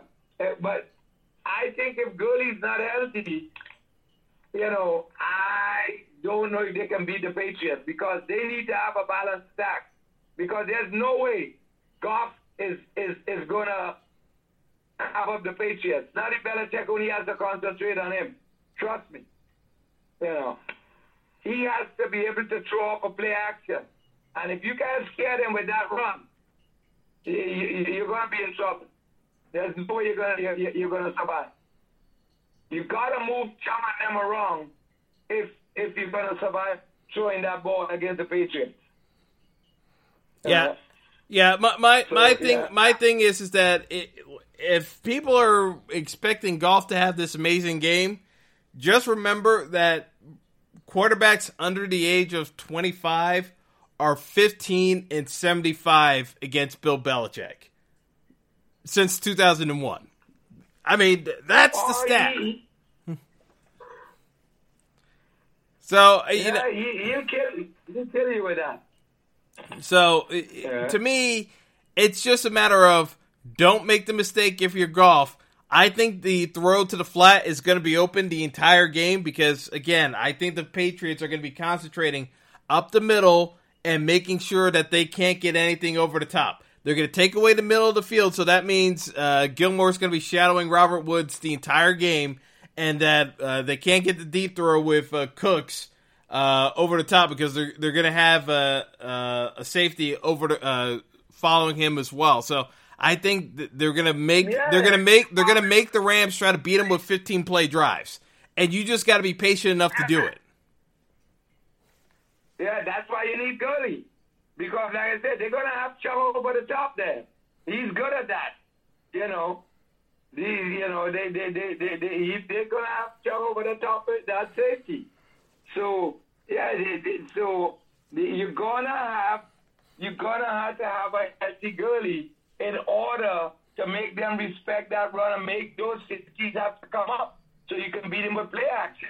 But if if if if if they don't have Gurley and CJ Anderson can fill in where he's he's scaring them with that those those quick runs that he makes, it's gonna be a long day for Kansas City on offense. I can tell you. I mean, um, the Rams on offense, it, it, it, the way out the, the because like like we always say, the one thing you know with the Patriots, they do not go off script.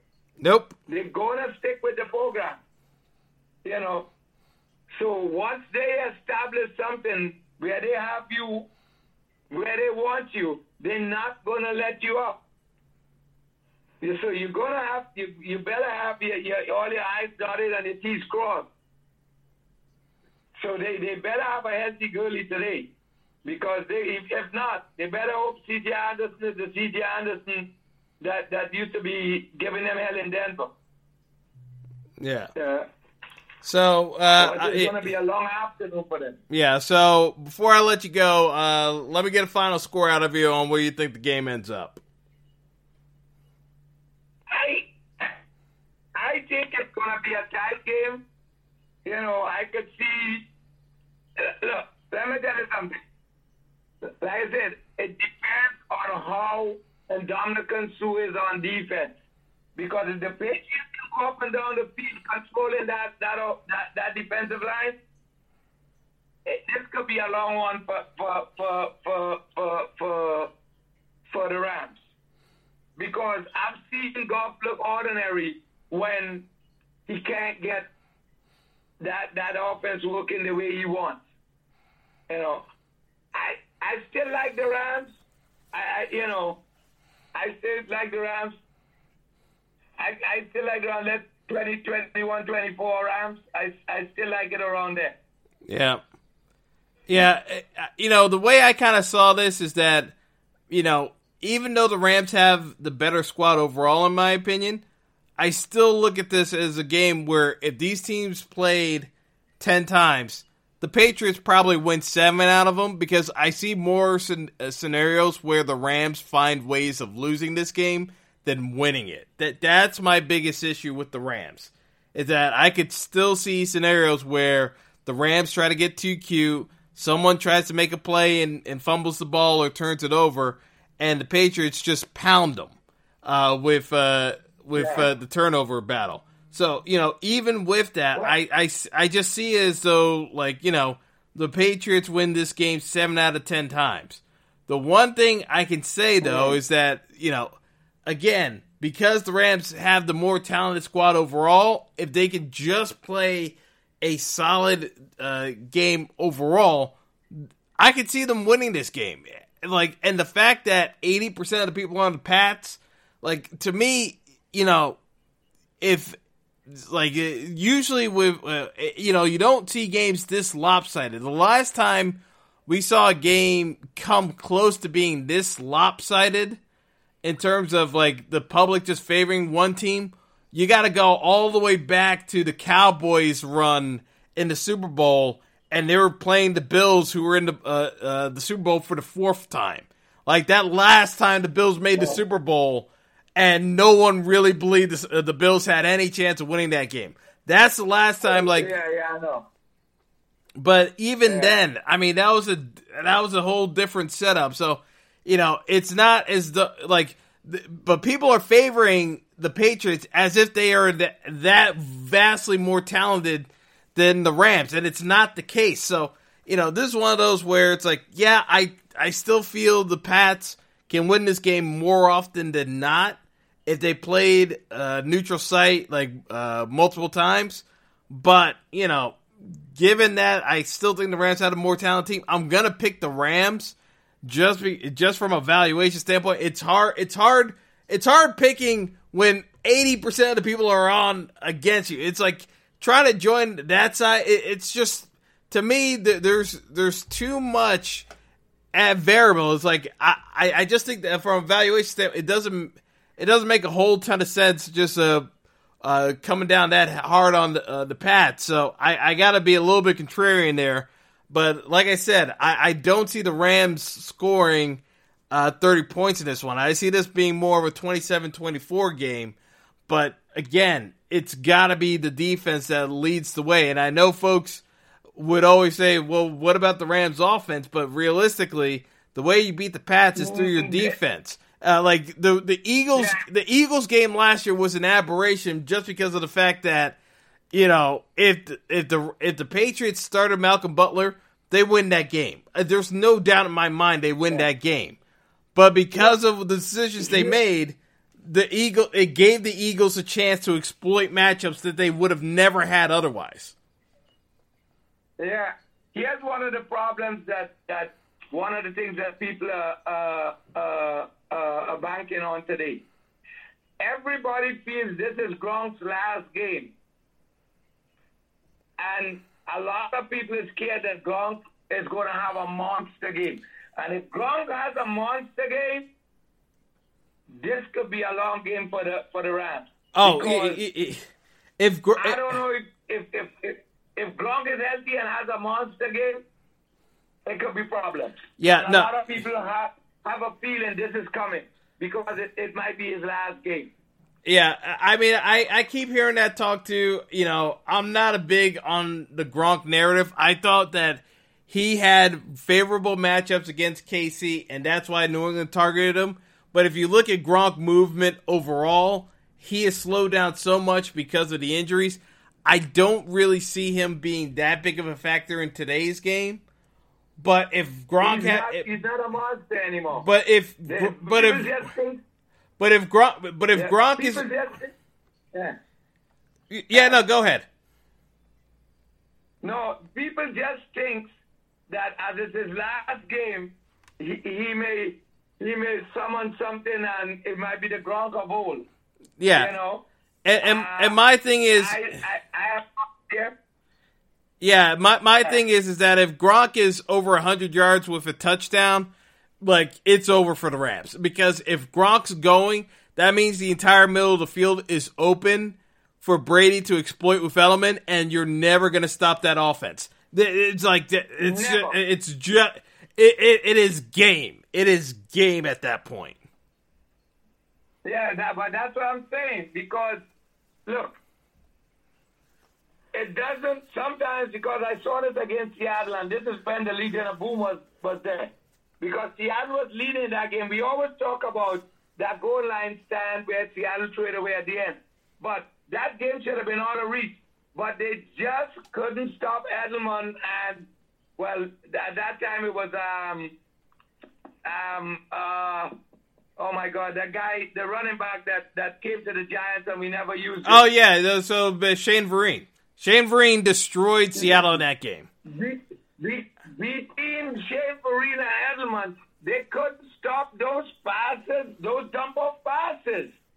You know, and that's the problem. That's why I said if you don't get pressure up the middle on Brady, and he could see that field, if he can see that field, and he's not he's not flat on his ass a couple of times up the middle, he's gonna f- you apart because there's always somebody, and all Brady needs is a couple of inches, and he'll get that ball in there because he's that accurate. You know, that's that's where the equalizer is with with the pass. It's it's the window that Brady can get that ball in that that that that murders you. They said no, he can't make that run. He does. He makes he makes those throws. It's off his shoelaces. It gets out in front, but he makes those throws. So you gotta make sure that pressure's up the middle where he, the hand is up in his face and he's he's going backwards. And if they can't get that, I'm telling you, it doesn't matter what Goff does. It doesn't matter what anything does. Brady's gonna pick you apart because if it comes to Brady getting his way and Goff getting his way, guess who I'm betting on? Yeah. you know, so that this is this is really is really how good because I know what Aaron Donald can do. It's really about how good Ndamukong Suh plays today. Because if they have those two in the middle and they gotta be sliding guys over protect, then then it, it, it's it's a game on for for for for for, for the Rams and the defense. Because then Talib and them can, can, can really go to work. You know. Yeah. So we'll see. But I, I said the key is Ndamukong Suh. If he's a monster today, I think the Pats are going to lose two in a row. Uh, I mean, they, they, they should be on a hat trick. They should be on a hat trick and lose it three in a row if if if if if, if freaking Matt Ryan doesn't take that sack. But hey, well, well, don't get me started. Uh, well, a we we all know about how many bad decisions were made in that game. But B, if the Falcons oh, won that Super Bowl, we would never hear the end of how great Matt Ryan is. And we all know what our feelings are about Matt Ryan. uh, yeah, sure, Matt Ryan, yeah. I want to play for the Giants anytime. Oh God. and, and, and, we and again the and the national media would look at us like we're crazy for saying that about Matt Ryan. Why we wouldn't want him on our team? But right. you know, I, I, I, I, would rather be crazy. I would rather be labeled as crazy because I know what the truth is. Hey, I support Chris Canty 100% when he says Matt Ryan is the most overrated quarterback in the NFL. Canty always says it, and I says me too. Yeah, you, understand? He always says it, and I, am not apologizing for it. Most overrated quarterback in the NFL. So, uh, you know, you know how I stand on that. Please. Yeah. You know, you can't show me how he doesn't see that you can't take that sack there. Because if he kick, if you kick a field goal and they were in field goal range already, you kick a field goal, that game is basically over. Yeah. Uh, but anyway, so Cal, don't, don't, get me started with that. Yeah. All right, yeah. Callie. Before we wrap All up, right. uh, yeah. So we'll we'll wrap up, but like one one last thing though, uh, because this this is the this is the prop bet people have going out for. Uh, how many plays do you think Tony Romo calls correctly tonight? They're saying that the line is going to be at four and a half plays, so that basically means uh, he's got to get five or more to actually win that prop. Or do you think it's going to be under that? I think he's under.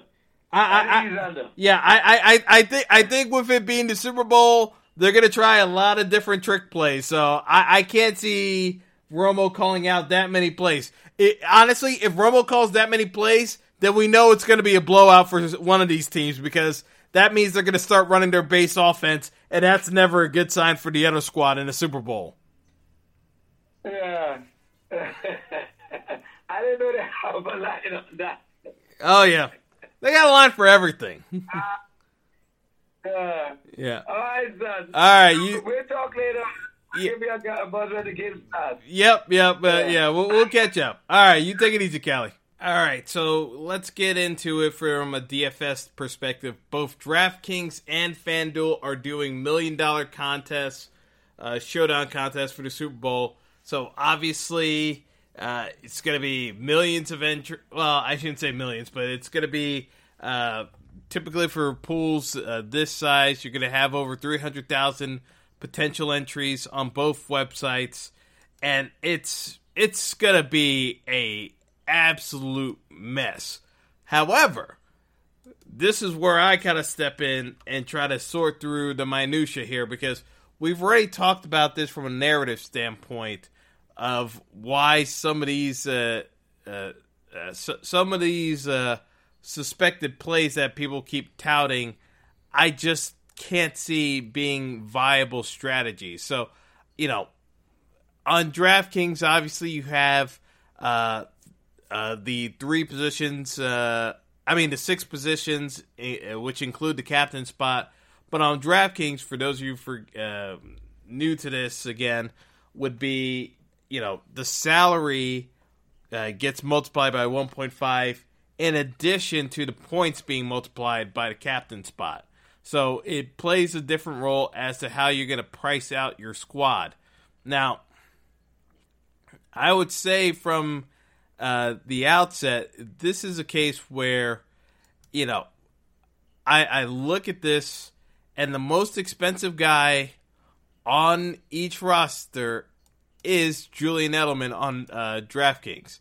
Julian Edelman is the most expensive guy, and the guy I still would say, even though the Rams are a top flight team in terms of defending in the slot, I still would have to uh, give an edge here to Edelman just because you know for a fact that Tom Brady is not going to go through this game without specifically targeting Julian Edelman. It's not happening. So this is a case where, you know, yes, the stats say that it's going to be lower uh, lower end of percentage, but it's what Brady is still most comfortable with. So I look at this as a, a potential play here where Edelman is going to see the lion's share of targets out of the game today. I'm not a big fan of uh, uh, picking uh, picking Brady to uh, spread the ball around uh, outside of Edelman. Uh, if he's spreading the ball around, Edelman's getting getting most of the looks still, e- even with not as favorable matchup. But these are not. I, I would hate to say you cannot play a certain player just because of the matchup. To me, that that's always one where, you know, figure out what you, uh, game script you're comfortable with, and then you work your way from there. Uh, my perspective is that uh, this uh, this game calls more for uh, uh, a, a, chance to see, you know, a couple of different guys for the Rams step up, but you're going to see more of the usual suspect uh, show up for the Patriots. I, I, I look at this as a case where the Pats are going to force the ball to Edelman and James White, but the look isn't going to be there early. The look is going to be there later on in the game as the Rams get tired. So, as I said, I expect the Patriots to force the run early and kind of get the Rams into a more comfortable spot wherein you know, they start taking their attention away from Edelman and kind of focusing more on Sony Michel, and they come back to him later on in the game. That's the thing about the pa- Patriots. They stick with the script unless they see such disruptive play that forces them out of their comfort zone. I, I, I don't see that happening. I, I think that, uh, you know, as much as uh, New England understands what. Uh, uh, what the uh, the Rams want to do, they're going to find ways of creating the matchups that they want anyway. So, uh, to me, this is a case where you know you can go with the uh, the likes of um, Julian Edelman and feel confident with that. So, moving on, because uh, uh, we we do need to uh, talk about the actual lineups. I like to see lineups where you're probably going to end up playing both quarterbacks. Here's the reason why. I expect this to be a case where the Rams, because of the fact that, and again, this is where my opinion is, Gurley is still injured. You're not going to see that much of a rushing attack outside of CJ Anderson, but I don't see CJ Anderson uh, ripping off 20 yard runs uh, as we've seen the last couple of weeks. I, I cannot see that happening. If that's happening, then this could go in a completely different direction with uh, the Rams blowing out the Pats. And again, I don't see that happening. So, in my perspective, this is going to be a ga- game where Jared Goff is still going to be able to pad his stats, even if he doesn't look great doing so this is what I call the, the kind of Matt Ryan, Matt Staff, uh, Stafford effect, where you're piling up stats because you're throwing the ball so much at the same time. So that leaves us with the names to kind of keep in mind. So in Super Bowls, you're gonna see some names pop up that you're not familiar with. I mean, that's how James White became more of a household name. Was that Atlanta Super Bowl where Atlanta just could not figure out how to stop him at all, and the Pats just did whatever they wanted to in the second half as Atlanta refused to run the football. So the names I would keep an eye out for in tonight's game would be Phillip Dorsett and Chris Hogan on the Pat side, and on the Ram side, it would be Josh Reynolds. These are all wide receivers. I think that this is going to be a wide receiver driven game. I think that you know you play both quarterbacks, but this is going to be a wide receiver driven game as to who ends up winning it because it, again, I think both teams uh, the way they run their offenses with lots uh, with different motions try to uh, try uh, try to confuse the defenses. A lot of rub routes, try to spring guys open, uh, and by rub routes I mean pick routes. Uh, for those of you not familiar with the term, where one wide receiver basically kind of runs into the the DB to free open another wide receiver. Yes, it's illegal, but technically you can make it look legal enough where it doesn't get flagged, and both teams do a very, very good job of it uh, multiple times during a game. So, again, as I said, I, I like both quarterbacks. I like uh, those uh, that wide receiver pairing combo where you you got you got Reynolds, you've got Dorsett, uh, you've got you've got Hogan. You know, Edelman, I, I always think is in play here just because of his connection to Brady. It's just one of those where he's he's gonna he's gonna get he's gonna get the service from Brady. There's to me, there's almost no chance that uh, that Edelman doesn't get uh, uh, the service from Brady. So you know, as I said, uh, this is a case where I fully expect to see lots of uh, uh, lots of targets uh, between uh, that pairing of players. Now, over on FanDuel, the rules change it up a bit because of the fact that in the MVP spot, you don't have to pay one and a half times your salary, and you still get one and a half times the points for the captain spot. So in the captain spot, it makes complete sense to play the quarterbacks. And, you know, Goff is priced at the exact same level as Brady. Now, I can easily see folks doing a contrarian play here where, you know, you play Goff because you know everyone and their grandmother will be on Tom Brady playing that lineup. My thing is is that, you know, yes, I could go uh, I'll probably play one or two lineups with uh, Goff in the MVP spot ahead of Brady, but, you know, I'm not I'm not I'm not going all out to try to win million dollars by be playing the less advantageous play. I, I still think you got to go with uh, what makes the most sense, and that's being uh, playing with Tom Brady in the captain's uh, the MVP spot over on FanDuel.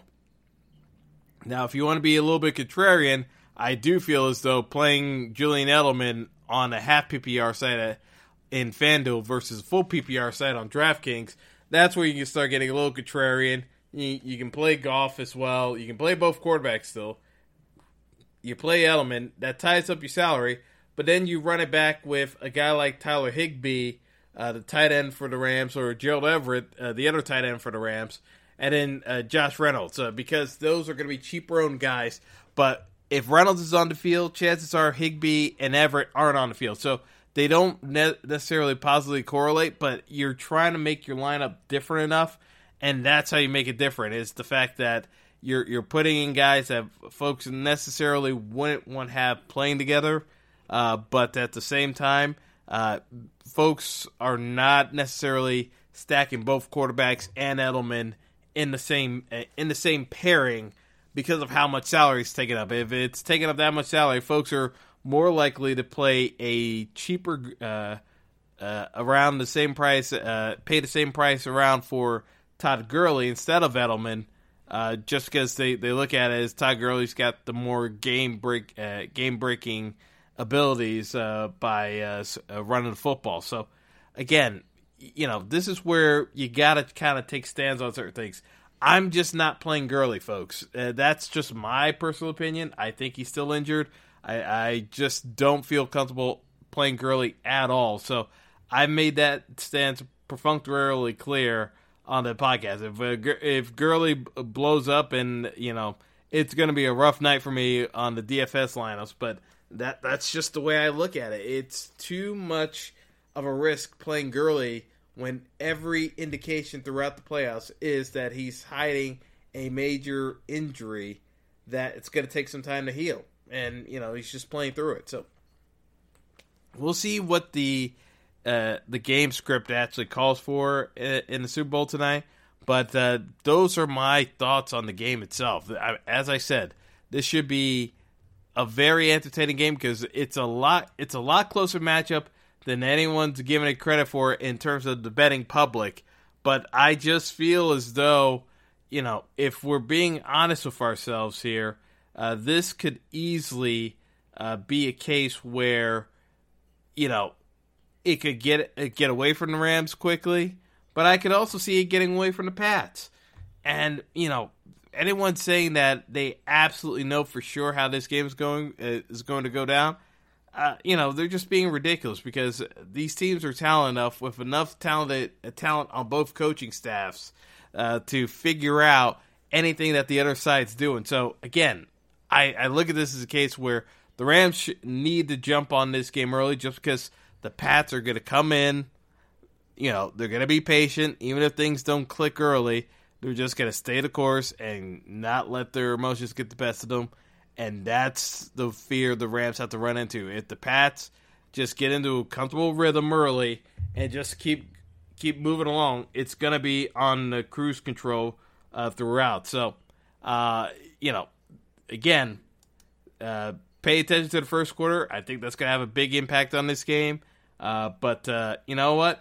It's been a fun NFL season, guys. I've been uh, really glad to cover it all the way through for the most part with uh, the podcast. And uh, you know what? Uh, let's hope for a good game tonight and uh, have some fun with it. So uh, that's going to do it uh, for everything. And we'll see, we'll see how everything turns out. But definitely looking forward to this one and can't wait to talk about it more post game. So that's all for now. Have a good one.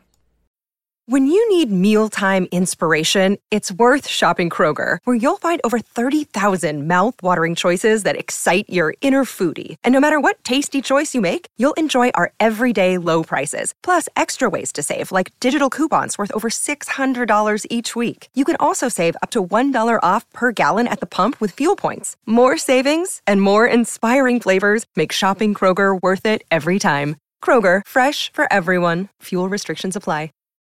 When you need mealtime inspiration, it's worth shopping Kroger, where you'll find over 30,000 mouthwatering choices that excite your inner foodie. And no matter what tasty choice you make, you'll enjoy our everyday low prices, plus extra ways to save, like digital coupons worth over $600 each week. You can also save up to $1 off per gallon at the pump with fuel points. More savings and more inspiring flavors make shopping Kroger worth it every time. Kroger, fresh for everyone. Fuel restrictions apply.